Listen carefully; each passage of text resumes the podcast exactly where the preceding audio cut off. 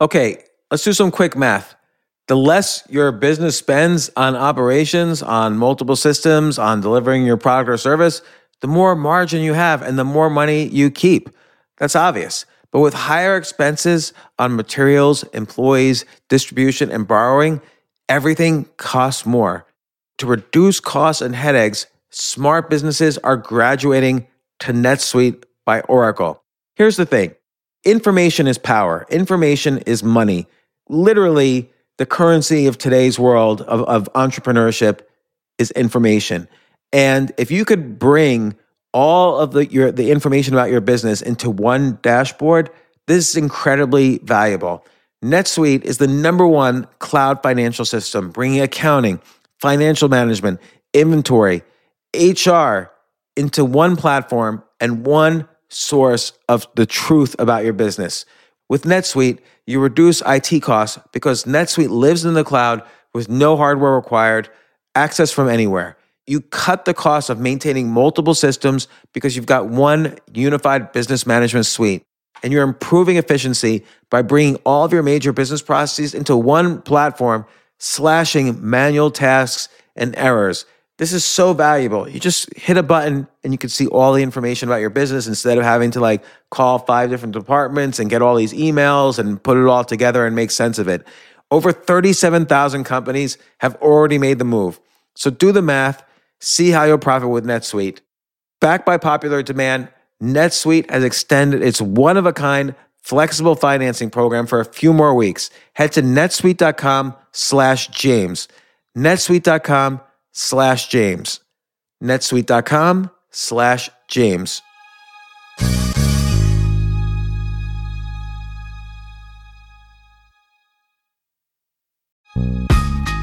This isn't your average business podcast, and he's not your average host. This is the James Altucher Show on the Choose Yourself Network. Today on the James Altucher Show. Think out of the box, surprise yourself, do something. You know, you surprise yourself, you surprise everybody else. But you're right about Bart Simpson and the journey. I believe as an artist, you have to do the work and then throw it away and then you have to just go in and be there in present time and just trust, trust that what I have done is going to serve me, serve me best. I mean, even when I went in for The Simpsons, I went in for Lisa. And the audition pieces of Bart and Lisa were sitting right next to each other. Hers said eight year old middle child, his a 10 year old school hating underachiever and proud of it. I'm like, oh, bam, bam, that's it. And that was that was my trusting my instincts because I believe that's true, really true for all of us. There was a book I read. Lynda Obst wrote this book called Hello, He Lied, and it was about writing and producing. She says, ride the horse in the direction that it's going. And I thought that was amazing. So, okay, I'm going in this direction, you know? That's incredible. You could do those sounds all day, and uh, I would just like, listen.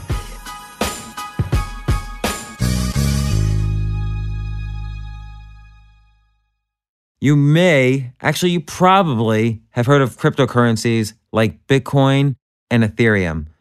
I call them choose yourself currencies because they don't depend on any institutions to function and they're simply exploding in price right now. Some have jumped as high as 3,000%, 21,000%, and even a rare 81,000%.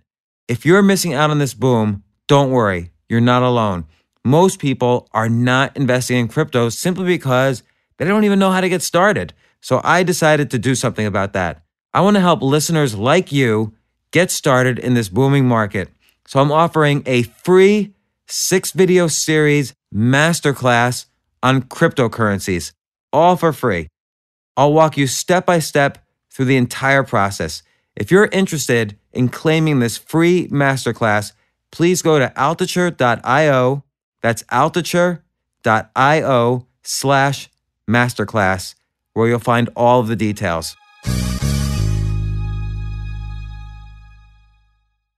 We are going to have fun. oh, we're starting we have an that. hour or we have an hour and a half or like, whatever you want. Well, I may not be that was kind of off the record there, but I'm not going to be promoting. I don't need to have people throwing rocks at me, you know. No, no, no. We're we're going to start with we're going to have fun. No. okay. so so I've got Nancy Cartwright with me, the most unknown famous person in the world. Would you say that's accurate, Nancy? That's pretty good. I yeah. Like if you were walking down the street, does anyone ever say, "Oh, Nancy Cartwright"?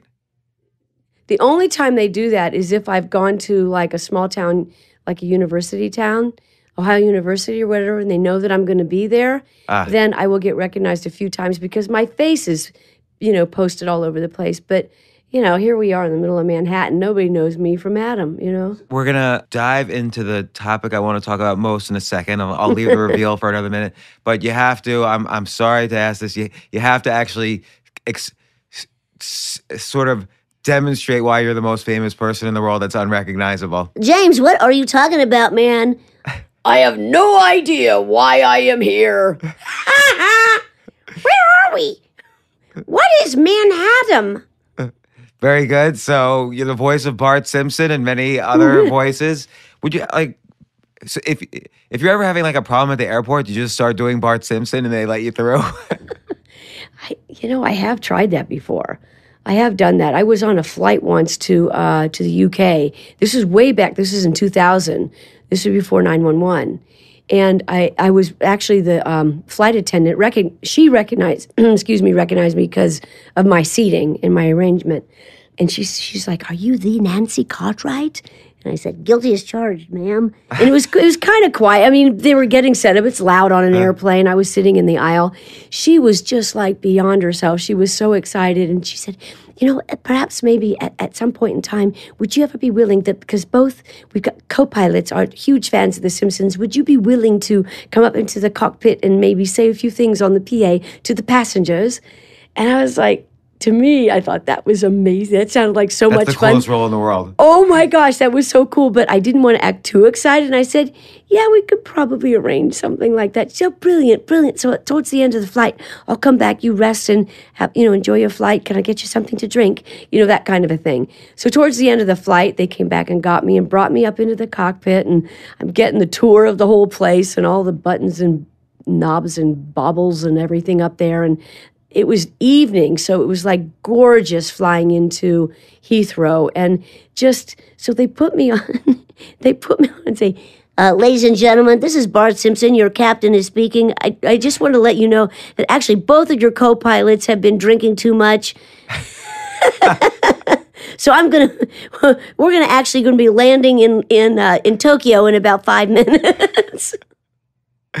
Did anyone actually take it seriously? Well, I don't. I couldn't hear them complain? outside, and they kept me up in the. They kept me up in the cockpit until the whole plane had disembarked. So I was um, pretty safe. But they were enjoying the show. I, I thought it was kind of fun. That's fun.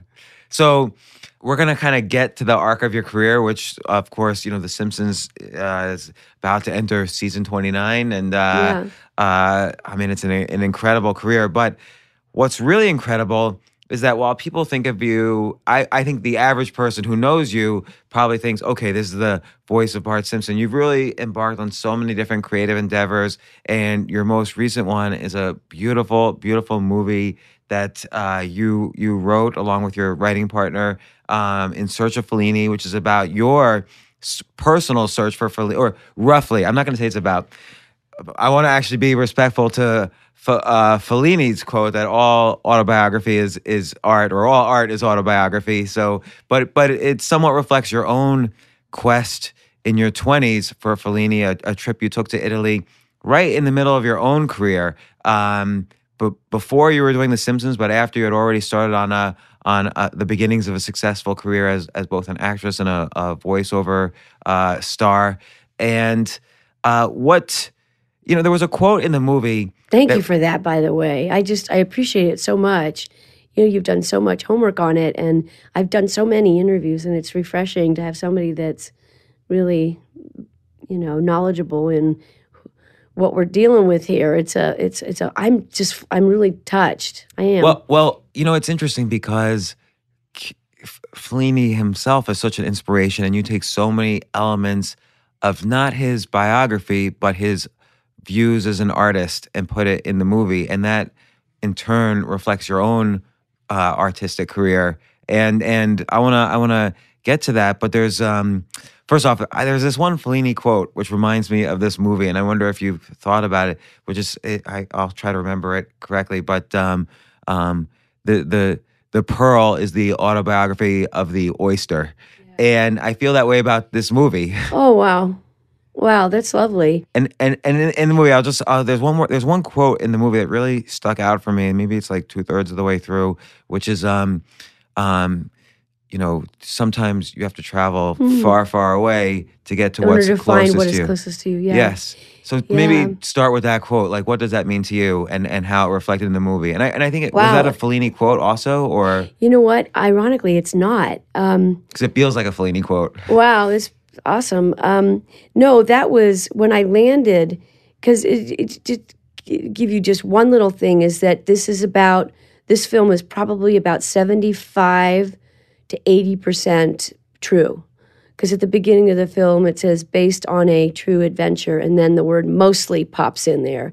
So it's mostly true, but there's the the homage to Fellini. I mean, obviously, there's what Taron Lexton did to contribute to this film is extraordinary, and his understand his understanding of the body of work that Fellini did is much more than mine. And Peter's, to be to be honest with you, it's like he added that whole element to it. But that quote came when I when I decided to make this trip and, and go to find Fellini, I was in my 20s and I was in an acting class. This is like what you had said a couple years before I was cast as Bart. And it was 1985. And I was studying Fellini's La Strada in my acting class and putting up every scene. And just got to a point where What do you mean putting up every scene? yeah, it was an acting class and it was a scene study class. So you take you take a movie and there you there might be one scene that you want to then take that scene and put it on the stage. You know, you and a partner or several partners will perform this and, and get a critique from the teacher in terms of training as an actor. So I took lots of scenes from La Strada because I just there was something about that movie. My teacher told me, take a look at this film and tell me what you think. And when I saw Giulietta's performance in it, Giulietta Masina, I just, this little innocent clown who was, you know, bought by this beast of a man who literally was the strong man in a traveling circus. And she was this little innocent clown that all she did was she entertained, put white face on, super cute. The audience loved her. And throughout the film, you see her demise is that he just was a beast to her and just uh, beat her down eventually to her death. And at the end, I mean, it's, it, Fellini's films are so tragic anyway. They're they're so symbolic and a little weird and a little strange. And I saw other films, and they didn't they didn't quite have the same impact on me than that La Strada did. So that's why La Strada. You follow? So, so well, well, let me ask you about that because Fellini, um, one of his inspirations for La Strada was this story of a friend of his told him where you know he there was a uh, you know it was, it was difficult to travel on the roads at that time from Rome to the north, and he saw this um, uh, like cart, this tarpaulin covered cart, uh, being pulled by kind of a, a strong man or a stronger person. But then in the back was a smaller woman pushing, and it kind of signified the, the hard life that this woman Yeah. had. And that somehow inspired him to put it into this circus context. And, and that was the woman. Yeah, it's, it's And incredible. he cast his wife for the role. That's right. And how how perfect was that? How perfect was that? And the two of them, because he was large, he was like six four, I think, and she was teeny. She was like I think five two, still pretty petite compared to him, or five three. But but she um, was coming from even when she met Fellini from from an acting career. Yeah. Just like you, you know, before you went on this search, this quest, you were already in in movies. You That's were already doing voiceovers. You did. You were Gloria and Richie Rich. You were in the Twilight Zone. You had already done all these things. You had you had had at least two significant mentors in your Don't life. forget Mr. Belvedere. I didn't And know Mr. Cheers. Belvedere. Oh, yeah. Oh, Come okay. on. Wait. Can we go to Cheers for a second? Because Cheers was a remarkable story. You audition. Oh my God, you, James! No, let, let me tell the story. How do you know all this? You audition, and then you were just supposed to walk off the set, but you have this urge to kind of, I think you have this urge to infuse an extra bit of art into everything you do. You not only walk off the set, you uh, not the stage, you just walked home. I did, I did, because the last line in on the in the script in the audition, Carla, who's Rhea Perlman, turns to me and says, "I like your choker," referring to a necklace around my which I didn't have on. And I look at her and as written, I say, "I'm not wearing a choker." She goes, "Oh, you will be." And I I turn, I say, "Well, goodbye," and I turn. And you're right. I just walked out of the casting office and I just kept, I just went home. Was that a riff in the sense that you just decided right then you were going to just keep on walking? Well, this is something that Milton actually I got to credit him for doing that. Milton Katselas, a great acting teacher. Yeah. Uh, some of my favorite actors studied under him: uh, uh, Gene Hackman, Alec Baldwin, Michelle Pfeiffer, yeah, Doris George Roberts. Clooney. Yeah. So- exactly, exactly. And Incredible teacher that you had mentored yourself to, who encouraged you to to see You know, he says, think out of the box, surprise yourself, do something, you know, do because you surprise yourself, you surprise everybody else. And so I just thought, I, I- it was very, it was very um on at spur of the moment. It was I had not decided to do that. And I just said to myself, you know, I'm out of here. I say the f bomb right there. I don't know if we can. By the way, you're allowed to say it's podcast. is where the Wild West. Okay, I said, media. fuck it, man, I'm out of here. And so I just walked out the door and I kept going. And I mean, that creates an effect because they're thinking I'm going to come back in. And obviously, by the time they realize I'm gone, I'm already way, I'm in my car. And I drove, I actually went right home and the literally the phone was ringing and it was my agent. Nancy, you totally walked out. They love you. They want you. You got the job. Oh because my God. because and you just said two things there that are very interesting to me, and it, and it applies to everything else.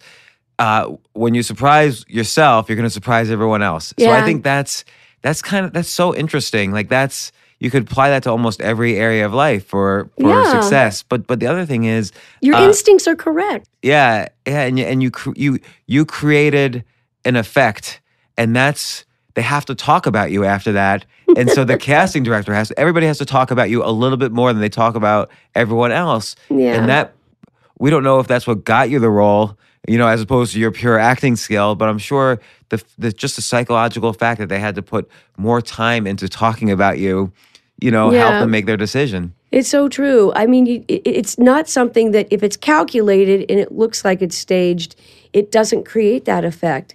To me, it really it has to be something that is so sincere and it has to be really it has to be honest. It it can't be something that you that's calculated. Like for example, a, another thing. Um, that's true and it's not true because there are there are capers that I've done. I have actually done Capers. some yeah, little capers that I find they're so fun and sometimes it doesn't it sometimes it works and sometimes it doesn't work. I was off. This was uh, it was a, a movie of the week, a CBS movie of the week called Marion Rose White, and this was at the beginning when they first started doing um, tragedies of the week television. That was what it was all about, something that was real, and it was a reenactment of that. And I was cast as the lead character. Valerie Perrine played my mother. Katharine Ross played this nurse took place in um, Sonoma, California, in a psych. There was a young woman, Marion, who there wasn't anything wrong with her, and I was. I'm really. I'm really pulling off track here. Anyway, No, the- that's okay. I'll, I'll bring it back. Trust, Oh trust my me to God, always bring this is so off track. But it was it was a real story of this woman, and I never met Marion, although she was still alive. But they didn't want me to meet her. But I had been gone working with Jonathan Winters at Gambier Kent uh, Kent State in Gambier, Ohio, at Kent University in Ohio. And Jonathan Winters had worked at WING Radio in Dayton, Ohio, where I grew up. And he had worked at the same radio station 30 years before I worked there. So I had this relationship. Jonathan didn't know about me, but I knew about him. Of course, he's a, such a great Oh my God. actor and comedian. Yes. And this was the time in his career when he was on Mork and Mindy Yeah. was kind of happening around that son. time. That's right. His baby. it was amazing. So I was off doing this thing with Jonathan Winters, and they were trying to cast this lead role in Marion Rose White. And Mare Winningham was up for it, and Helen Hunt was up for it. And I was gone, so I wasn't there. But when I came back, they still hadn't found this part. So I got to go in for it. And Jonathan had given me this visor, and it looked like a lobster. It was made out of that polyfoam stuff. It was the most ridiculous. Nobody would ever wear this in public. But I heard that Marion, the character Marion, had a wild imagination. She also was blind as a bat, and that was her main problem is they thought she was mentally they thought she was retarded and her mother gave her up as a ward to the state. They believed in eugenics and they, you know, gave her a hysterectomy and put her on all kinds of drugs. There wasn't anything wrong with her. She was an angel. She loved children and her she just couldn't see. and they gave her her mother something happened to her and she couldn't well she couldn't take care of her refused to really commit to her own daughter and gave her over as a ward to the state and pretty much ruined her so this is the part that that they were looking for and i had never done anything of that magnitude the responsibility that it took to do that part was enormous. I had no idea what i was entering into but i sat in the in the lobby waiting for the audition and i'm the only one there. They'd already seen hundreds and hundreds of girls and um, so i'm sitting there and i have on this lobster hat and these glasses and i'm trying to read the script and i've got it pulled up to my eyes one inch away from my eyes, saying, Can I read this or is this ridiculous? And I'd done this at home, but I was just sort of kind of going through the motions again before I went in. And at the last second, I, I, I kind of I flinched. I decided not to do it. And I took the glasses off and I put the hat and I sat him aside. And then they called me. And I went in and I met Gerald Abrams, who is J.J. Abrams' dad Oh, you're kidding. JJ was like nine at the time. Okay. I was t- in my early 20s. And you started dating. Well, I started being JJ's babysitter. I mean, it worked out so great. No, no, I didn't. I, I met JJ actually at his dad threw a rap party, but I went in there and read for it. And the next day I found out that I got the part. But they told me, and this is the point of this long story here, they told me that what really got me the part was sitting in the lobby. And with the lobster hat on and those glasses, they saw that I was already auditioning. So that's, That's the cue to actors that are listening to this that you are on the second you get in your car and you're driving over there. Again, it's it's not just actors. It's, I think it's it's anything in life. You have to you have to learn to be as authentic as possible. And I think in in your movie, it's really this this girl's quest to to finding her authentic artistic self, just like it was Yeah. for you in the in the eighties when you were when you were on your search for Fellini. But it reminds me, actually, you say this is off tangent, but it reminds me of Lucy in the beginning of this movie. Lucy's the main character, and Lucy is off for a job. Mm-hmm. Yep. And she wears this these offbeat glasses. That's right. And was that were you thinking of that when you were uh, writing that part that uh, scene? Well, to answer that, Peter Chenis and I, when in writing this, it took us, it took us like, well, it was about 20 years from the time it was done as a one. I know this is kind of chopped up. It's okay. Um, it's a bit, it's a bit chopped up, but um, it was. That's life is chopped up. Yeah, so yeah, yeah. It's okay. And this So- this movie is about your life. So Yeah, yeah. So we're going to be of. bouncing back and forth, but but we did 20 like no, a dozen versions of it. So we were just talking about it on the way over here today, and I had seen last night I had seen um Dear Evan Hansen first time and I had seen it. And I said to P- Peter didn't see it. Um, I went by myself and here I am watching it and I'm realizing, OMG, this oh my fucking God.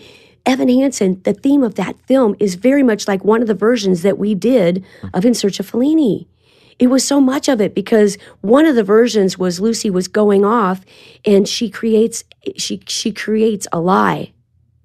And it's it's she doesn't see it as a lie. She's trying to fix something. And it's a diversion. And by the end of the film, she has created such an aesthetic. It's different than Evan Hansen that it's not a how do I say this? Um, you see the journey that she has taken, and she has has sent these postcards home to her mother, and she has changed not only her mother's life, but the whole town has gotten involved with it. I don't want to go too much there because yeah, because sure. but, but people should see the movie. it was astounding though. I said, Peter, you have to see this. It was so much like one of it was like version number two and version number twelve. It was incredible. But my point is we hand we picked a lot of different parts from different versions that we did, and we didn't limit ourselves to that. It was just kind of there was so much of an evolution in creating this prod this pro, product that you will see when you go to the theaters. It was such an evolution that I can't really say that it was just, you know, wasn't one script. It was a lot of contribution. Well, well, uh, it, it really it didn't strike me until you said it just now, like that, and and and without going to too much into the details of every scene, she was living, even though she she seemed authentically original to herself. Yeah. She was and, and she was also helpless in some ways, kind of like the the character you mentioned in the movie, the the, the actual role you played in that earlier movie. It was it's almost like you you Yeah. translate into that this character a little bit. But you said she had to tell a lie. Um, She was not quite living in her her authentic self, so that's why she had to travel. Yet she had to get out of the the rut of her normal routine, and somehow in order to find her artistic self. Yeah. And I think she learns about art all along the way. I love that. And, and and for you, let's let's look at your career. You knew where your talents were. Like you were already a successful voiceover artist. You were you were an actress. Um, you had mentored under uh, Daw- Daws Butler, who had Yeah. done Huckleberry Hound and Yogi Bear and all these other you know great you know amazing animated characters. And then you you know you you started taking you know acting classes with a with a great teacher. So you understood the role of mentorship and, and mm. how that propels success. What led you to from going from just performing, you know, La Strada on a mm-hmm. stage to actually saying, "Oh, I'm going to go Yeah. in, the, in the mid '80s to Italy and find Fellini." Yeah, that's great. This kind of goes back to where I originally pulled us way off what I thought was off track. It wasn't. Yeah, it wasn't. It's it's beautiful. No, I'll tell you what it was. Is like when I moved to Los Angeles, and you'll see you'll when you see the film, you'll sort of see that that was my kind of like what Lucy does is taking off to find. She's like in search of something, and I'm sort of like in search of my dream. Except that I knew what's different from me and Lucy Cunningham in the film is that I certainly did not lead a sheltered life. I'm one of six kids, and I was an actress, and I mostly competed in um, contest speech, like doing not not debate. I didn't want to be a politician or a lawyer or anything. I mean, I did individual events, which was like after dinner speaking, um, which is stand up. I did a little bit of that and just um, prose and poetry reading, but focused really on storytelling and humorous interpretation of literature. James Thurber was a I was a huge fan, am still a huge fan of James Thurber, Thirteen Clocks and Many Moons, these children's stories. And Nobody taught me, including Daws Butler, how to do voices. I had no idea that I could do this. I, I liked to make people laugh as a kid. Not so much like a class clown would be. I wasn't so much of a troublemaker, although there were times when I remember like with my it was I guess geography teacher, Mr. Dworkin, I would I would do like dripping. Go, How do you do that? it's just a you know you pluck your cheek you kind of hit the top of your head and make it he would he, it, it, my, the class was totally giggling because they knew that it was me it drove him nuts Well, did he think like something was leaking? yeah like a i pipe? thought he, he just couldn't figure out where it was coming from So, so even with, with so so there's a little bit of Bart Simpson in you oh from even yes. as, uh, as guilty. a so bad. Yeah I, i'd done some stupid stuff. I wrote god i don't want to say his name but um Yeah, I, I wrote Jim Hollihan fucks Patty Reese because I, I really I had such a crush on this guy. And that was his girlfriend and I was so jealous and I wrote it in magic marker in the bathroom. And you know I just did it. I didn't think I was destroying pop property it never occurred to me that I was really I thought so you know it'll wash off it was a permanent marker okay Oh, and by the end of the day I'm called down to the principal's office and busted but the way the it was the vice principal, and he sat me down. He says, "I understand you're quite an artist." You know what I said? It didn't occur to me I was getting. I was like, "Oh, thank you." I took it as a compliment. Oh my God, Nancy, wake up! He says, "No, I saw that artwork that you did in the bathroom," and all of a sudden, like, oh, the penny dropped. I'm like, "Oh man, I'm so in trouble." And your mom's on her way over here today, Nancy. You're gonna you're gonna be staying home tomorrow. That's really that's not how that's not how we behave here. You know, that's not okay. And um, yeah, I was pretty humiliated. Not so much. I'll tell you, I was not humiliated because of what I had done. I was more hu- humiliated because my mom now knows I know the F word. that's what did it. So there is a little bit of And art. obviously, it had impact that you remember it like all these years later. Oh my God.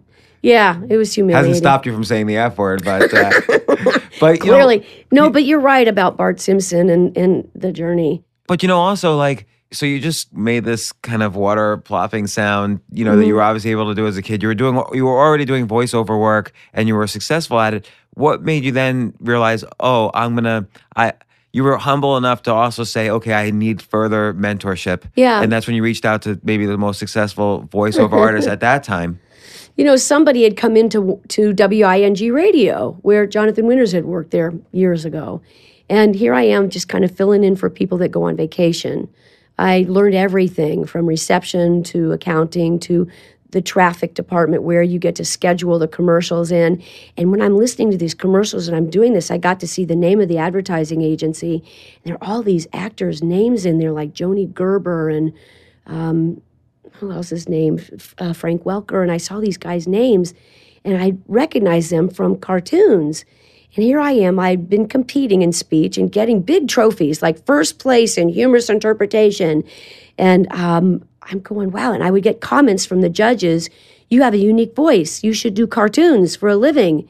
Well, this is Kettering, Ohio. I mean, it's not exactly the animation capital of the world, right? So I'm like, how do I do that? So some woman came in promoting music, and she was from Warner Brothers. And that to me meant Mel Blanc. And my boss, he was wonderful. My boss, Jim, Jim, um, Jim, oh no, I went blank. Jim Barnett, Jim Bennett, Jim Bennett. He knew that. So he introduced me to this woman from Warner Brothers. And she was like, Yeah, you put a little something together for me and I can pass it along. And I didn't know what a demo tape was, and it should be about two minutes long. And I put a tape together on my own, 13, 14 minutes long, sent it to her. And she was awesome. She wrote me back. And she sent me Daws Butler's name. He was one of many names and phone numbers, addresses, or whatever. So I called him, and that started our relationship. He called me back, and boom, I was off. And, when you were in LA, then you spent hours. I mean, you you you must have you were putting in your ten thousand hours studying under him when you were already had so much talent and skill as a as a voiceover artist. well, y- Like, what were some of the things you learned that were took you that final, you know, that final stretch to be? professional. Yeah, well, you were already professional, like, but but maybe you didn't view yourself that way. I don't know. No, I, I'd never been paid. I had never been paid to do it before. I wasn't making a living doing that. I mean, it was working at this radio station, but and I did a little thing in the afternoon as a promo for the station. Just was a little bit in the afternoon that I lived for that five minutes with the weather guy and the traffic guy, you know, and doing a little character, which was similar to Bart. You know, it mm-hmm. was a girl, lily pad, but but it took Daws. Daws, I worked with Daws, and it took a couple years before he felt like I was ready to really put another tape together. And he, Wow, a couple of years. yeah, Like, if you had been told that at the beginning of those years, would you have said, "I'm not waiting a couple of years"? no, because this was a guy that was like such a pioneer. Huckleberry Hound, Yogi Bear, Quick Draw McGraw, Elroy Jetson, Bob Louie, Coswell Cog, Peter Oh, I didn't. Elroy It like, oh my gosh, the Raisin Bran Son. Uh, just like Captain Crunch, amazing Pixie. No, he was Dixie, not Pixie. He was Dixie. Um, Baba Looey. He just did Peter Potamus. I mean, he did so many of these characters that that I grew up on, and, and maybe you too. But it's like, wow, this guy. And I would go to his house on Sundays, catch the 86 bus from Westwood, and go into Beverly Hills, walk a couple blocks for an hour lesson. I was there four hours, and he and his wife. Who's now a hundred years old? Myrtis is one hundred years old now, still around bless her heart, she's like amazing. And um, they would take me out to dinner and drive me back to UCLA to my dorm. And I just no, I didn't. I didn't know. and I didn't know this industry. I was living kind of like under a dome at UCLA and completely protected on a play field and started doing theater. And that kind of segued me into doing state more stage where I ended up doing a play. I was 22 playing a 12 year old, doing a very controversial play that got me a lot of attention. And from that, I got an agent. And that's how I started balancing, like on camera, fairly quickly. I think I, um, doing on camera stuff with, yeah, start and, and doing, um, uh, Richie Rich was the first thing. That was in the spring of 81. And in the spring of 81, that's when I got an agent and did a pilot and Twilights and all that stuff started rolling out. I'm thinking, oh my gosh, what am I doing? What am I doing? I thought I was just going to be voiceovers. And now I'm juggling at that age going out, I'm doing two careers because it really was two careers. But the on camera stuff wasn't part of the plan. I didn't plan on doing that. It kind of happened. But there was a book I read. Lynda Obst wrote this book called Hello, He Lied. And it was about writing and producing. And it was an awesome book. It was written a number of years ago. But she Oh, says the title. it was a great title, but ride the horse in the direction that it's going. And I thought that was amazing. So, okay, dun, dun, dun, I'm going in this direction, you know? That's incredible. You So could do those. I you could do those sounds like all day, and uh, I would just like listen. But you know, don't anything. It's it's, it's a carpe diem kind of viewpoint. You got to seize the moment when it's happening to you. But but it's also like it's a certain kind of commitment to to the moment. You know, just like what you did with the Cheers audition, walking off. You have to really commit to it, and and if it feels fake or scripted, it doesn't work. You have to commit to to to even the voices. You have to really say, "I'm going to do this," and Yeah. and not waver, not have my voice waver at all. Yeah. Yeah, I think when you make a decision, when you make a strong decision like that, you back it 100%. You don't waver. You know, we all have like these, you know, it's so easy to fall into little um, voices that, you know, negativity that can come into your your world, your universe. Like for an, for an artist, it would be you're too young, you're too old, you're too fat, you're not you're not tall enough. No one's you're gonna not, like this. yeah, it's like, oh, or you know, God, she's so much better than me. And even mm. sitting in the wait in in the audition room, waiting to go in, you're sitting in there with all these other artists, and you're these are the people that are competing for the same part. It's a very strange method. It seems it's the one that Hollywood chooses to do that audition process. It's so difficult. So if you, the way to the way to win, if you will, the way to be causative as an artist is to not think of it as a competition, but make your decision for what you're going to do at that audition and fulfill the decisions that you've made. And then you cannot lose. So what do you mean? So for instance, in the in the movie you described, um, where you, you took off the glasses and Yeah. hat, you didn't quite you had you made a decision earlier, but you didn't quite commit to it um, going into the audition. Yeah, because I didn't think that I was, that wasn't part of my audition. Hmm. The audition was actually the character and the reading of the part. It was the decision that I made in terms of the emotional investment and how am I going to play this scene. So I kind of broke the scene down and where's she going and how do I need to start and, you know, is there a, an arc in the scene, things like technical things that an actor would do. But I never considered that I brought the hat along maybe to show them the hat, hmm. but I, I didn't make the decision. I, I don't know. It's like wearing the hat. Okay, I'm not going to walk in. Maybe I'll bring it, and at the last second, I'm going. No, I'm just going to go in and, and do that. But still, it was it was enough of a commitment that they saw you in the waiting. In I the guess waiting so. area. I But so, guess so. how do people practice this idea of surprise your, or how do people learn to do that to surprise yourself so you could surprise everyone? That's a great question. Like clearly, you kept Yeah. practicing that. You you consciously thought this is a pathway to success. In addition to all the skills you were developing at the Yeah. same time. You know, it seems like there was there was mentorship was a key part of your success. There was Mm-hmm. innate talent. There was, uh, and then there's this element of both surprise and and commitment and immersion. You know, I think that I don't know that you can really actually define more than what you just said about it. It's just like, I believe as an artist, you have to do the work and then throw it away. And then you have to just go in and be there in present time and just trust, trust that mm. what I have done is that's going to serve me, serve me best. I mean, even when I went in for The Simpsons, I went in for Lisa. And the audition pieces of Bart and Lisa were sitting right next to each other. And here's my part. Okay, here's the monologue. I never, I, I wasn't sent it ahead of time. I'm looking at it and reading it. It's you know, cute. It's fine. There's a picture of her. Wow, that's an interesting looking animated character that I'd never seen before. Most animated up to that point in time was the Jetsons, the Flintstones. They were very real looking, even though cavemen, the Flintstones, but they look like people. You know, but you see the Simpsons and they got weird hair and they kind of did, but pudgy and yellow, and it's like odd. But Bart was right next to it, and I picked hers said eight year old middle child, his a 10 year old school hating underachiever and proud of it. I'm like, oh, bam, bam, that's it. and that was that was my trusting my instincts because I believe that's true, really true for all of us. And if you can just believe that, that you are correct, your instincts are correct. But how do you how do I mean maybe you again this was at a point already after your your your search for Fellini, which which will well I I, I want to make the connection actually between uh your search for in, in search of Fellini the movie Yeah. and The Simpsons, Yeah. but but but but uh how do you maybe you only build those instincts and those that faith in those instincts after much experience? I I don't know. You know, I think that's that's planet Earth, and that's like, you know, gee whiz. I think that you know we all have we all have baggage with us, and we're trying to like we're all trying to survive.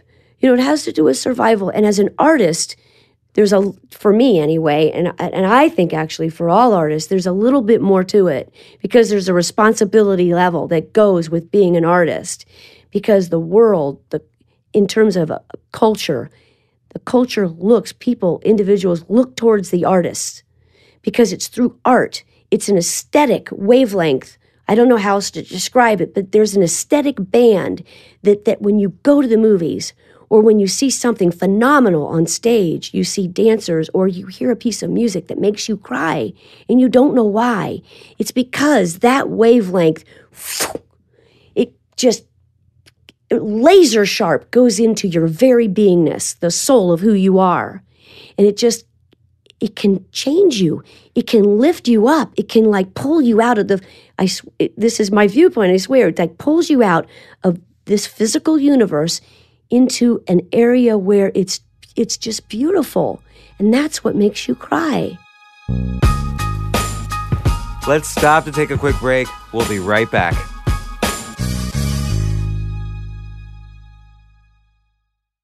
Today's show is brought to you by one of my all time favorite companies. I cannot recommend this company enough Audible. Audible has the best audiobook performances, an unmatched selection, and the most exclusive content. The quality is great, it's easy to use, and the functionality is easy. And so, although I really enjoy actual reading, listening is a more immersive and theatrical experience. Take this example. If you were listening to Starship Troopers by Robert Heinlein, you'd experience things like the hair raising on the back of your neck or a shiver down your spine. Because with Audible, sci fi performance so powerful, you can feel transported to another dimension even while sitting in traffic. Start a 30 day trial, and your first Audible book is free. Learn more at audible.com slash James. That's A U D I B L E dot com slash J A M E S if you didn't already know how to spell my name.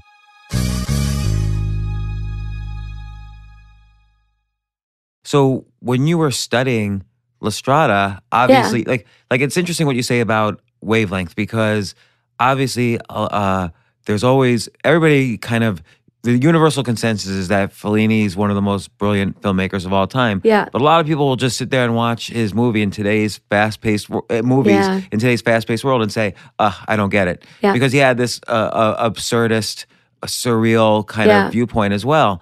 And but some people will look at it and say, "Oh my gosh, I connect so much to what he's saying."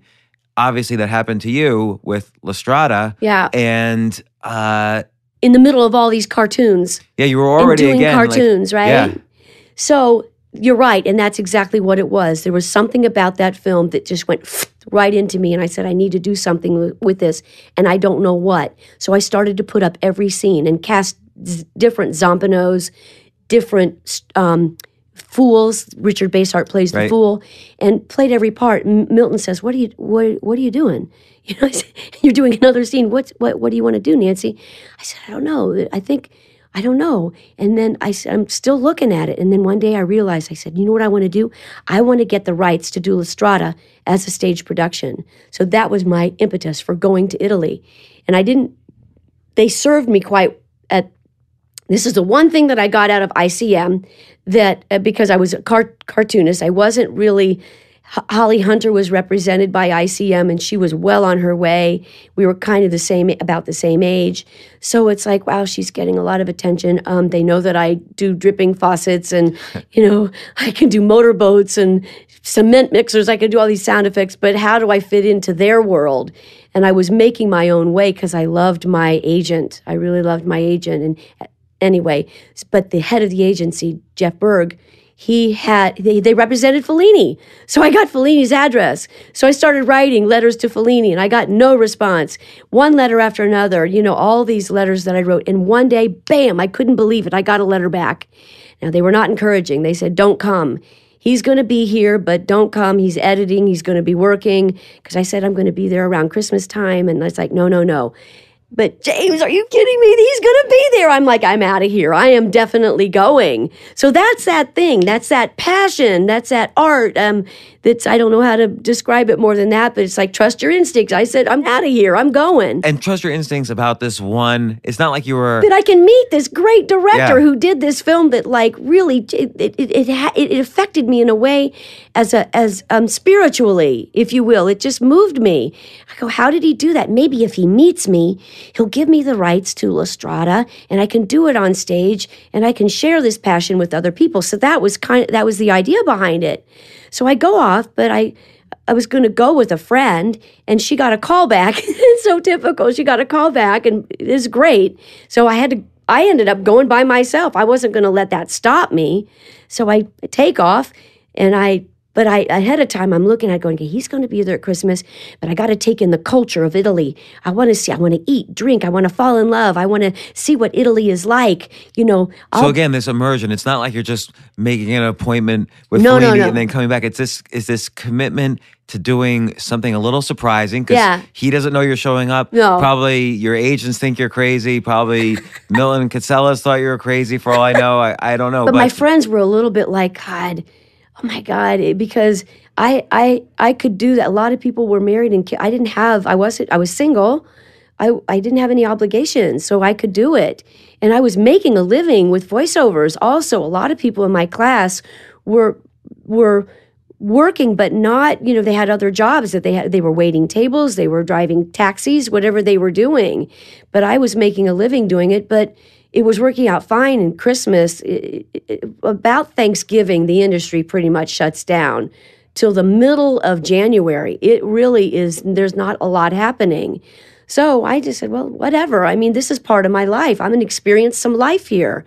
And what, what better training ground than mm. going out and investing my time in meeting people and kind of finding out who other people are and holy mackerel, here I am with like kind of like in my mid 20s, single, I don't speak the language.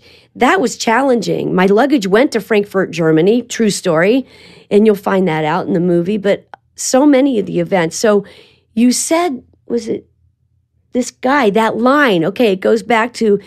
Um, the, you have to the, travel far, far sometimes away. Sometimes you have to travel far, far away in order to find out what is closest to you. So here I am, no luggage, and I'm stuck in Milan. And I was only going to be in Milan for um, for like a day and then take a train and go to Verona because I had mapped it out. I want to go to Milan, Verona, um, Venice, Florence, Pisa, Rome, and I'll make it to Rome within like a, you know almost two weeks, like twelve days or something like that. So here I am, and I'm stuck and waiting for the airport to call me, and I don't know where my luggage is. So I'm kind of waiting around, and I go to this park, and there's a there's this guy on the park bench like maybe he was he was dressed in a like a Sergeant Pepper uniform, sounded like Mickey Mouse, only had four teeth, and he's sitting at one end and I'm at the other, and he's feeding the birds. And you know, when you travel to Europe, it's like they almost give you a passport when you go to a foreign country to not be yourself. You start doing things, and man, I took full advantage as an artist to to do that. And I started chatting with this guy. James, you won't believe what I pulled in. I can't believe who he was. His name was Cosmo, and he, he had been an actor. He said, You won't recognize me because I got these clothes on, but I was. Oh, he, he asked what I was doing, and I said, I'm going to find Fellini. Ah, Fellini. Ah, Fellini. This is Fellini. I work with Fellini. Uh, you won't recognize me because I, I have my clothes on. I was in Satyricon. I was in Satyricon. I was an actor. I did this film, Shashanusha Nations Chula. It's such a long title that by the time you get to the end, you forget what you said at the beginning. I had worked at the actor's studio, but um, William Holden took all of my parts. I could not get any work. I had to come home again. This is the guy that I'm talking to. So I had somebody so just randomly randomly ran into this and he guy. had been in Satyricon. That's ridiculous. That is. That's and, like and I didn't know. So so there is a scene kind of like that in the Yeah, movie. yeah. And uh, I didn't know that was autobiographical. And you actually played That's right. the uh, the wife of that Yeah. character who had also had been in in. But he said that line to me, and I wrote it down. It came from this homeless, toothless, Mickey Mouse like guy that spoke five, seven languages, something like that. And he sat there and showed me. And this was an artist that had been broken down bit by bit, couldn't get work anywhere. And now he's in his 70s. And he, I was just like so ah, touched by that. And I mean, that's going to stick in my personal portfolio in my mind, if you will. But but got this photo of him and me, and then I, you know, shook his hand. I ate some of the bread myself and moved on, and then ended up going and went to Verona, and there was an incident there that's in the film. I don't want to give it all away, Yeah, but the the falling in love happened the, in Venice, a, a, a scene in that scene in Venice where I took Cosmo from Milan, turned her into a woman. I, you know, we create. I had this. I wanted to. I wanted to be in the film, but originally I was going to be Claire. I wanted to be Claire, and I thought, oh my God, oh, but- Mar- Maria Bello was great. Oh my God. Oh my God. But here's what happened is I realized well in in this is in pre-production and nobody is going to tell me nobody's going to tell me no. They're just riding along with me until I finally wake up one day and I said, "You know what? I had a thought last night. This is talking to Taron and to Peter and I said, "I'm not playing Claire." What's what's going? I said, "No, this is not this is to this is not to help. This won't help the movie. This this will destroy the movie." I can't do it because people are going to be stuck like how we started this interview.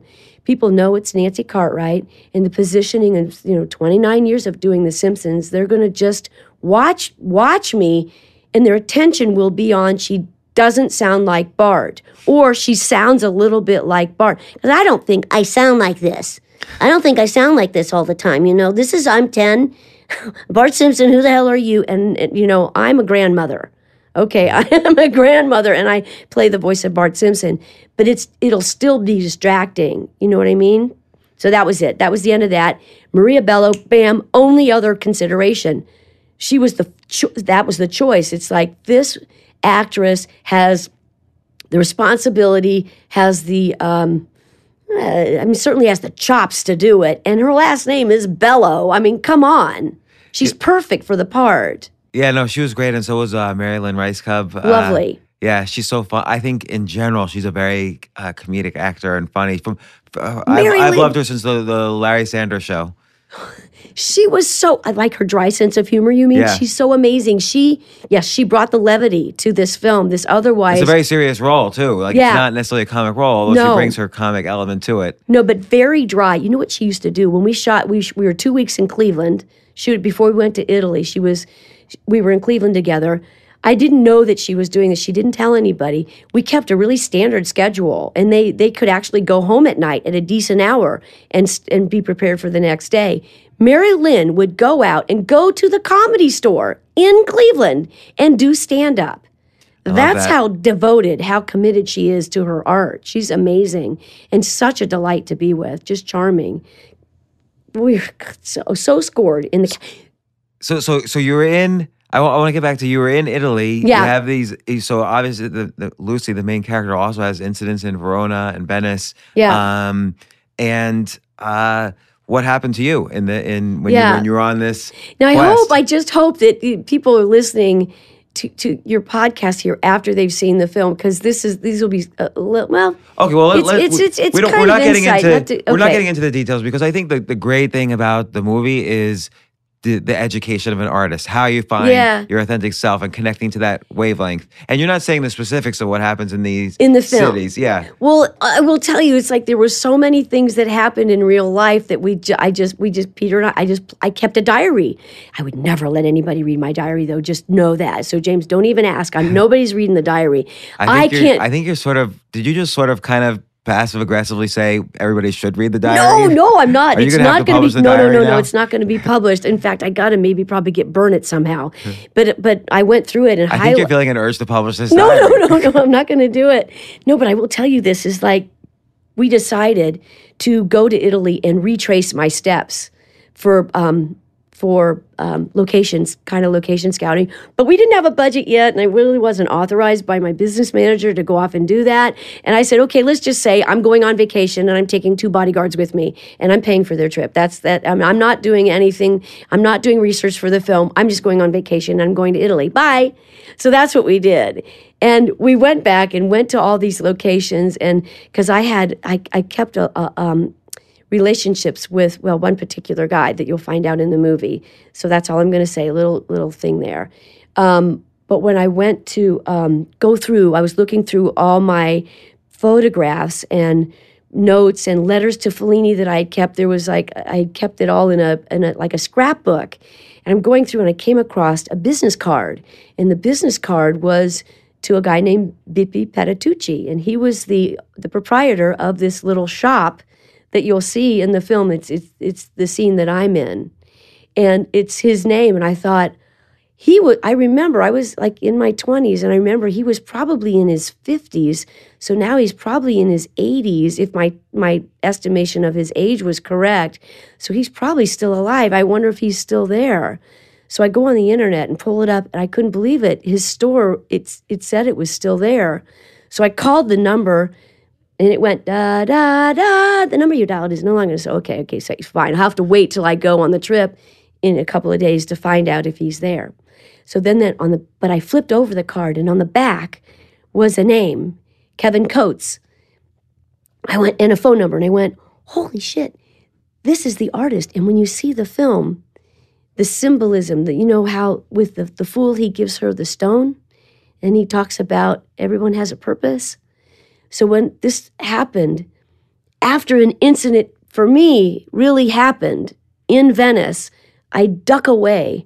I was had been like pretty much accosted by an Italian guy. And I got away from him, did some damage, real damage to his body. Boom, right knee. Running like a bat out of hell, thinking I'm in, I don't know, a Fellini movie, but certainly Hitchcock movie, something. And I duck away into this little antiquarian. And I'm sweating and it's winter, it's cold, but I'm so like, I'm so upset and I don't want anybody to know it. I'm so afraid and I'm just hiding. I'm just hiding. And um, I duck in there and I'm just looking around and I find this little piece of is sculpture. And it was a little naked bronze woman coming out of a piece of lapis stone. Beautiful. And I'm looking at this. I'm going, and again, here's that aesthetic wave band. And I'm looking at this piece. I almost got raped, man. And I'm looking at man, that's that's so Bart. that's weird. Okay.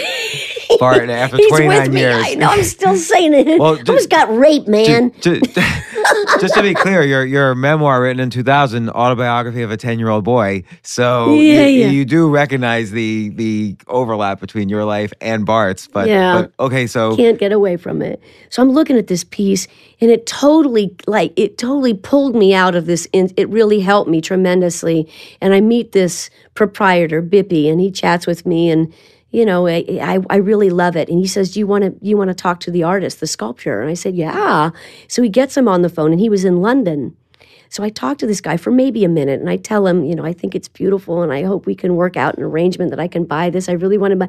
Thank you so much, Miss Cartwright. It's such a pleasure meeting you and, and maybe perhaps someday we'll meet. And I said, Kevin, you're it's it's so beautiful. Thank you so much. It was really simple conversation, nothing more than that.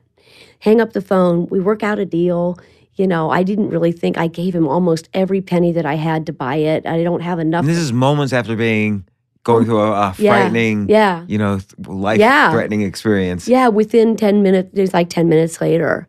And uh, just wiping, he gets me water. He, I never, I didn't share with him what had happened. I just, you know, I d- couldn't share that. And um, so I, I, I buy this piece. So now, f- flash forward to like 2015 and we're about ready to take off and I've got this business card with his name on there and I'm thinking what happened to Kevin Coates? Where is he today? So I go on the internet. God, love the internet. I mean, it's got so many great what things. What would we do without it? Oh my God. So I go on there and I put his name in. You won't believe what this guy does.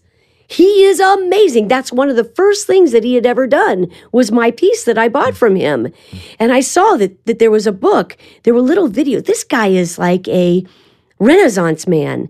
And I mean it literally. He has long white hair. His wife, too. She's lovely. He plays the harpsichord. She plays the harpsichord, mandolin. They play these, you know, Renaissance mu- musicians.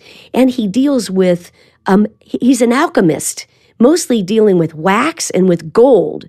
And he creates his own. They're mostly can hold in your hand, but brooches. And he's been um, commissioned by dukes and duchesses, and his works have been in museums. And I'm like, oh my God. And I saw there was a book. And thank God for Amazon Prime because, like, I ordered this book.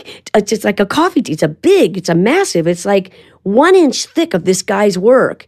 And I get it again, like the day before we're leaving. And I'm like, holy shit, are you kidding me? So it's incredible what happened. So I, I write the, there was no, how do I get in touch with Kevin Coates?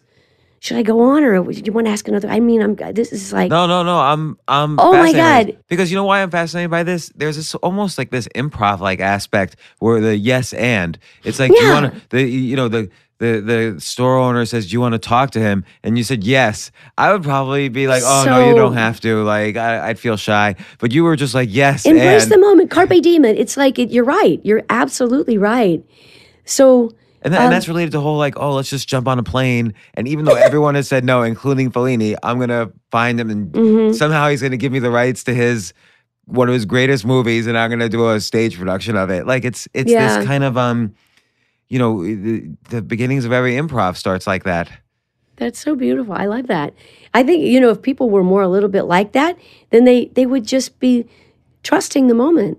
You know. So, so, so you got the book from Amazon Prime. Got the book was blown away by it. There was no, I didn't know how to get in touch with him, but I just go to the back of the book and there was a, a website uh, for the publisher of the book. So I wrote to the publisher. It just very briefly wrote, it, it just, you know, I'm on it, I'm, I'm on a quest. I had done this trip way back in 19 and just briefly described what I did. I said, I really would love to get, can you get in touch with Kevin Coates? Is there any way you could forward his, you know, my email to him? And I'll leave it up to him, you know, out, out of respect she said absolutely she, she ended up writing me back for, within within a day i heard back from the publisher very kind and sent me an email address and it turned out that it was kevin's wife who manages him and her name's nell and so i wrote her a letter and told her about this phone call and buying his artwork and I just mentioned it and I said, you know, we're doing this film and we're going to be shooting it in Italy. And I would love to, you know, at someday I would love to meet Kevin and you. I think you're amazing. And P.S., by the way, I don't know if you've heard of this little show. You know, it's called The Simpsons, and I'm also the voice of Bart Simpson. F- most fondly, Nancy Cartwright, and then my data. So I sent that off, and it's really interesting what happened because it didn't create the effect I thought it was going to create. I thought for sure that they would res- that I would get a response back. It took a long time, and she, you know, Kevin uh, is a he's quite a bit older than me. I think he's probably in his I think he's in his eighties, and um, so I didn't get and so F- Simpsons probably meant nothing. I don't think that it meant anything to Nell or him, and the response was kind of curt, and I thought, wow, wow, that's interesting. Okay okay, that's fine. We weren't used to that. Yeah, yeah, it was a little bit wow. Okay, so we went off anyway and did and did the trip and did you know location scouting and had an incredible journey and actually didn't find anybody that had been there when I did it. And that's fine because we were inspired, the three of us, Taron, Peter, and I were so inspired by, re- invigorated in a new, brand new time. Forget, you know, it's, I, I said I use little bits and pieces, but it, it started to evolve into something more than what Peter and I had been creating for 20 years. And that ended up being, geez, we sat down and in a week, we wrote the script in a week because there was so much previous, all the 12 scripts and that journey added together, it culminated and adding Taron's investment of the whole Fellini esque quality to the film as you saw. Right. It just it was so clear what we needed to do. So he's writing scenes, I'm writing scenes. You take Verona, I'm going to take Venice. You know, we're going to, and that's how we kind of work together as writers. It was so, so satisfying. So and and then T- Taron coming in saying, "You got to come over. You got to see what I found. Look at this. Look at the journey of Lucy. It parallels exactly Fellini's movies. This is amazing. I'm telling you, it was so. I, I just if every artist could have something like I think everybody has a story. If every artist could tap into that part of them, some some aspect that they are maybe afraid to share, something that is so personal hmm. that it would surprise not only you but others about who you are. That that's interesting because it, it it's so Fellini has a quote. Fellini says everybody has the potential to be an amazing artist. Yeah. and it's and it, and I, I think people get shut down to that because they get into the no, you have to do this, this, this, and this. That's what a life is supposed to be. Special people can do, you know, other things, or, Yeah. or you know, people who are a little off or whatever could do other things, but you're doing this to protect yourself and your family, and they forget that artistic side of themselves. Yeah, look at look at it, it was his name Kevin Potts, the guy that won American Idol. He was what did he do? He was a, a, a like um was he a truck driver or something? And he's this like the or um um opera. He was the opera singer. His last name was Potts, and even the gal that won. It's like people, these artists that ha- that they they're they're artists, but they're not getting they can't make a living doing their art form, so they have to do other things. But it's it's hard. It's challenging. How do you how do you express? You have to find an outlet. and and you somehow. have to, you have to also it seems like connect the dots just like you're like this movie connects the dots of every area of your life. Your your own search for mentorship is reflected in lucy's search for mentorship. Yeah. and you know mentorship being a, a key to to success for you and and for lucy's journey to to finding her authentic self. And you know also the idea that she was she's an artist in the beginning but still needs to figure out how to bring out Yeah. the authenticity to to get rid of the need to lie which is what ha- like which what happens to all of us we start to put on the masks early on and and So we don't true. go on that you said you went initially to Europe because and when you got there you realize it's like a passport to be somebody else Yeah. and and sometimes you have to be somebody else or in other words you have to travel far far away Yeah. to find what's closest to you to find Yeah. yourself and That's it's not right. even a physical far far away you kind of described it almost as like an, uh, an emotional or mental one Or metaphorically, yeah sometimes you have to do that. You sometimes have to divorce yourself from what's happening in order to find what's all, been there the whole time.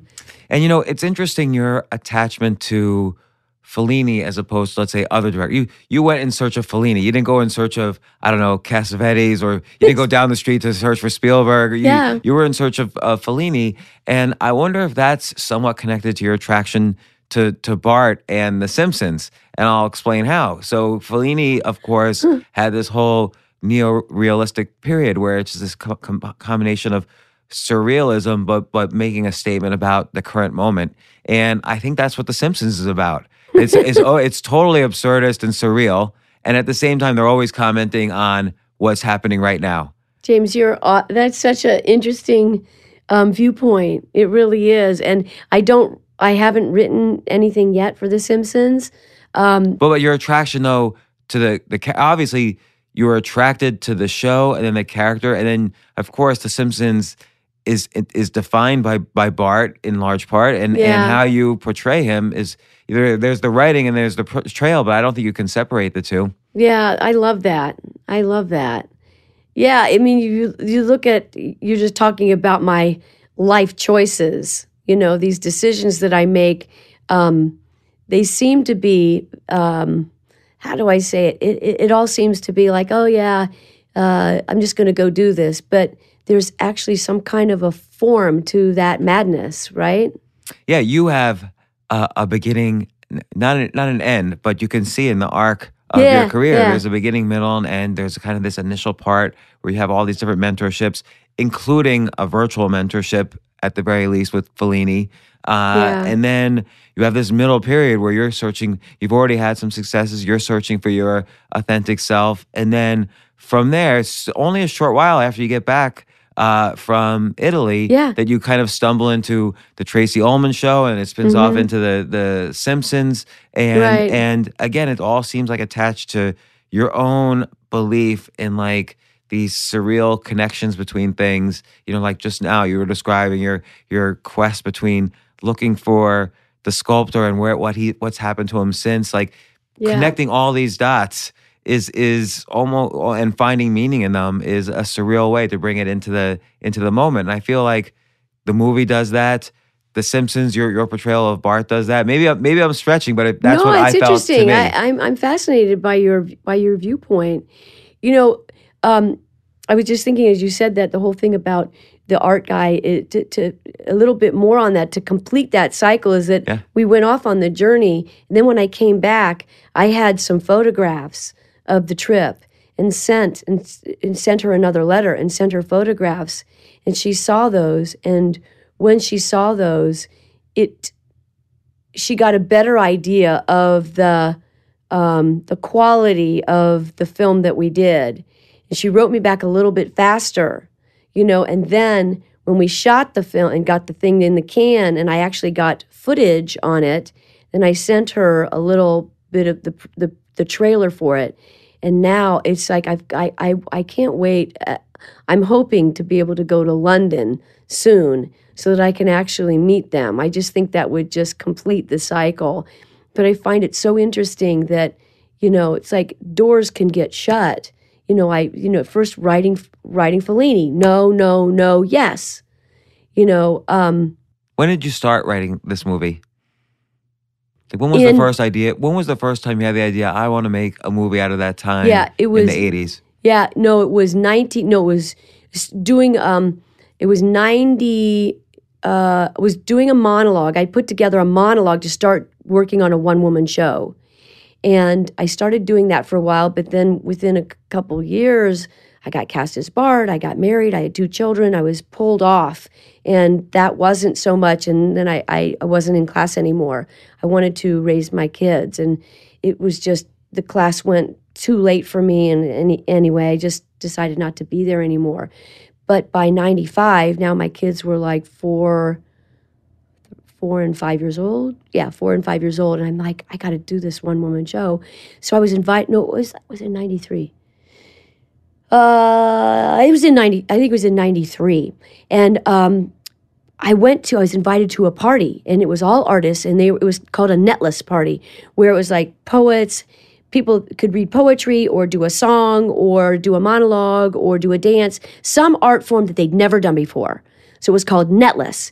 So if you do it and it flops, you know, you better you somehow you you, you it's it's like puts a, little pressure there because you'd never done it before. I thought, okay, so I've got this monologue and I'd never done it in my class. I'm going to do it at this party. So I'd written this thing and I'm standing there and I would happen to be wearing a nun's I was wearing a nun's habit because I had this concept I don't want to go too far off it. Like it was like Sister Bertrille from The Flying Nun with the mm-hmm. wings in the head, and it was a little. It was there was some comedy in it, and I I said hi. I just wanted to say I'm going to do this monologue, but I'm looking for a writer because I'm not a writer, but I want to do a one woman show, and this is I've started, but I could use some help. And one guy came up to me at the end, Peter Kjenaas, and he introduced himself and man he's the president of my production company spotted cow entertainment. He's he became the editor of the book i wrote in 2000 was my life as a 10 year old boy. I did it as a one woman show. I took it on tour as a lecturer had to get all the actors to sign off release forms got support from fox all this technical stuff that had to do. I've traveled and just just had so much fun and we've done had so many fun and games together. I just adore this guy. And so this evolution, when we started writing Fellini in '95, we did it as a one-woman show, and um, So that's like Yeah. it's 22 years in the making of this movie from first thought Yeah. to, to today. We're, we're, we're, we're, we're taping this as the movie's going to be released tonight. yeah, And and so bizarre. It's like back then the actor the the actors came to see it at the theater geo and matt was there and some of the writers were there and they've seen me go through this evolution of doing bart simpson doing this one woman show getting pregnant having baby. Now my son is a father and i'm a grand it's just we've all a lot of us have gotten married gotten divorces have children. The longevity of this family if you will. So to have mike scully and rob lezeb LaZebnik, Carolyn Omine, you know, um, Mike Reiss come to see the film.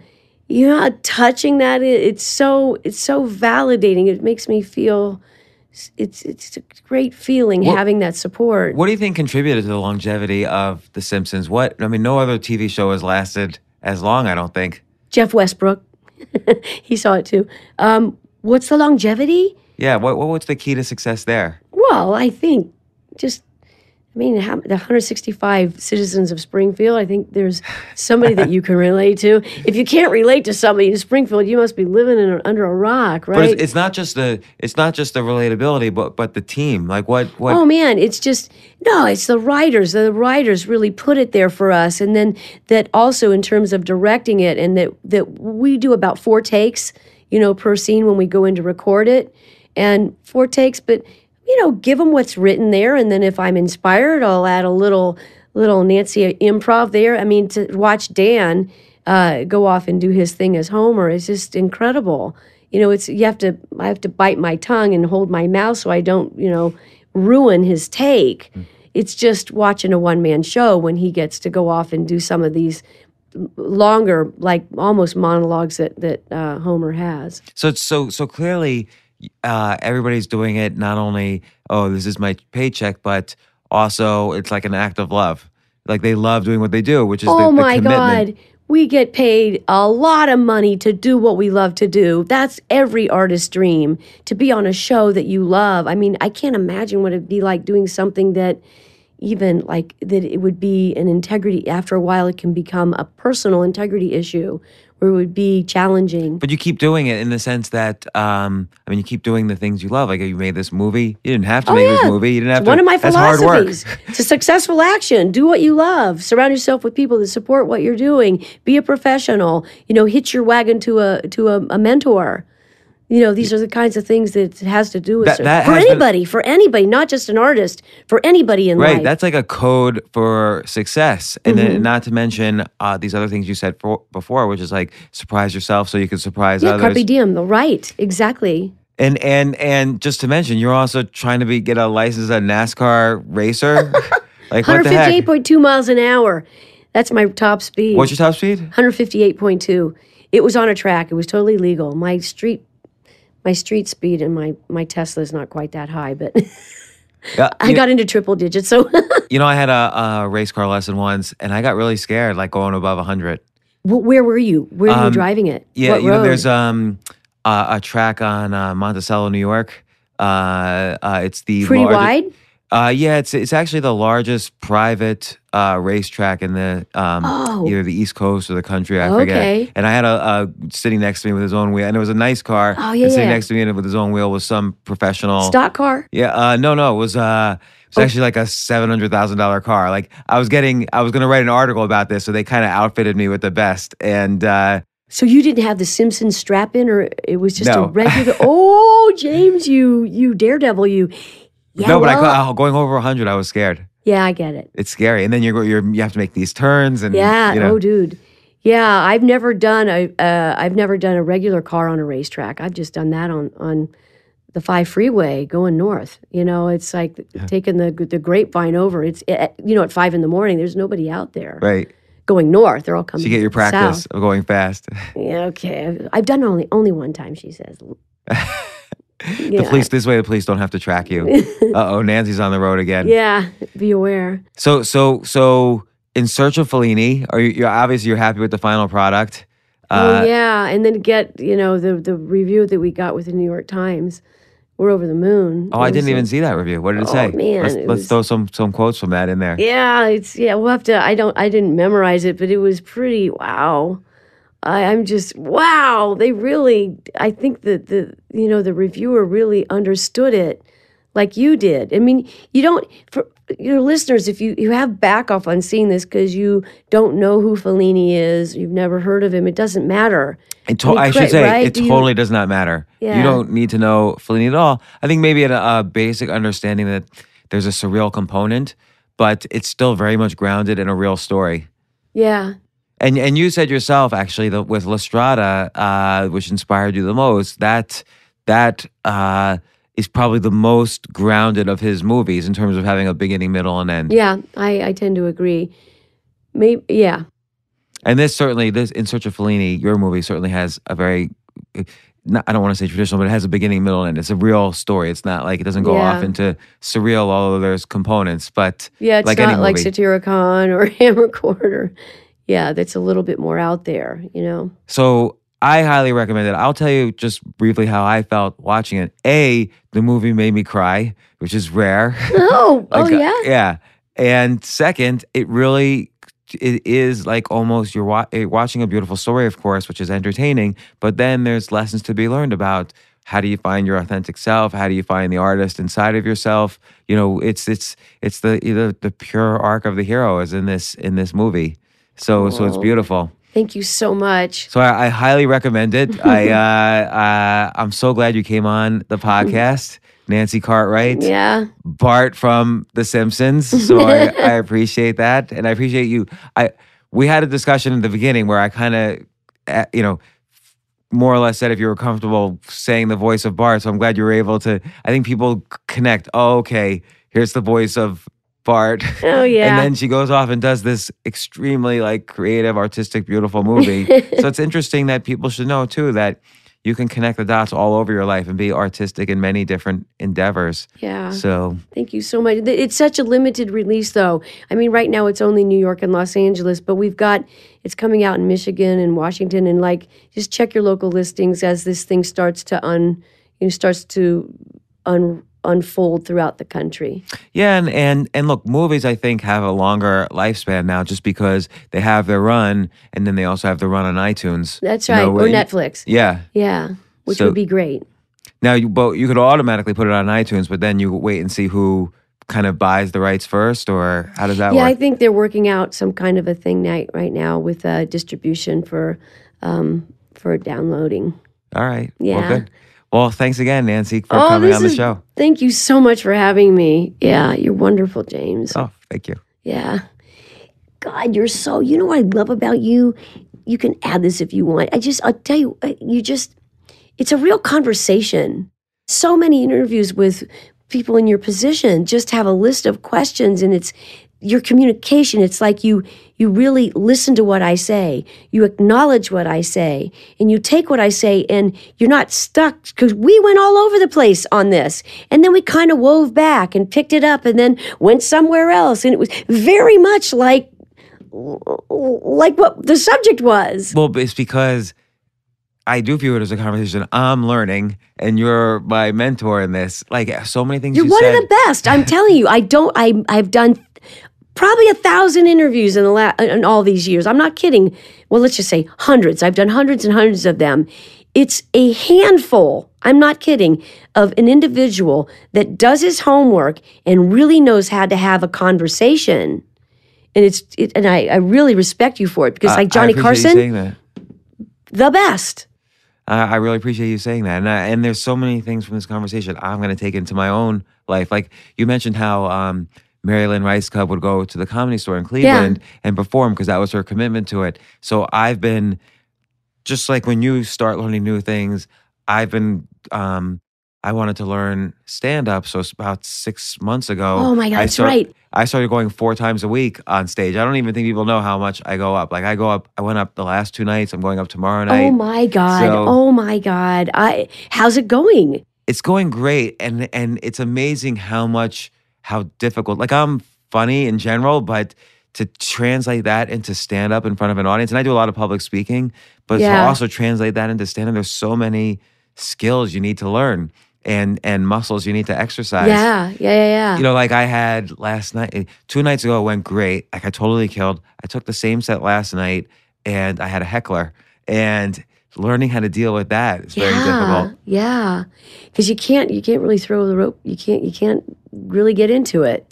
Yeah, right? yeah, and well, you have to, you have to, But somehow you got to shut him up. yeah, and and he was right in front of me, and the person right in front of you basically controls the audience, you Mm. know, because if he, if everybody, they're looking at me, but they're seeing him shake his head, they're not going to laugh. So there's like, Mm. so I had to kind of figure out on the fly what was his problem, and you know, so I, I engaged him a little bit without insulting him. I didn't want to do that, and uh, it's just very complicated. I wonder what would happen. Um, I wonder what would happen if you it, or if if you would have leaned down and said, "What's your name?"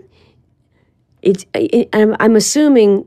I mean, is he inebriated? Is he high? No, he, he wasn't at all. And I, I, I had a, a later on. When, I saw him doing his thing, and I had a later on joke of. Um, um, I tend to fall in love at first sight, like very quickly. And I asked him directly, "Do you?" And his girlfriend was there. Do you fall in love at first sight?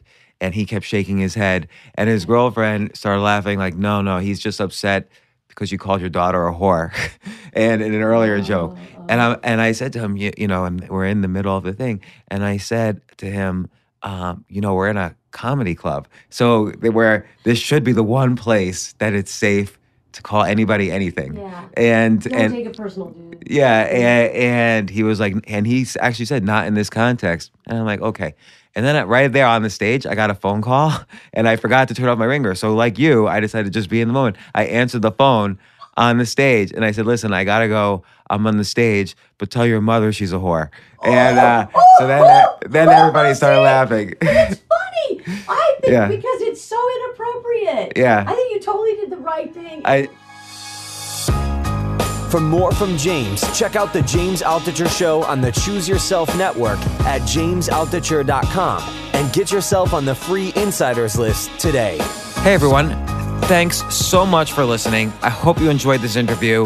Before you go, I wanted to just say thank you to everyone who has rated and reviewed this podcast on iTunes.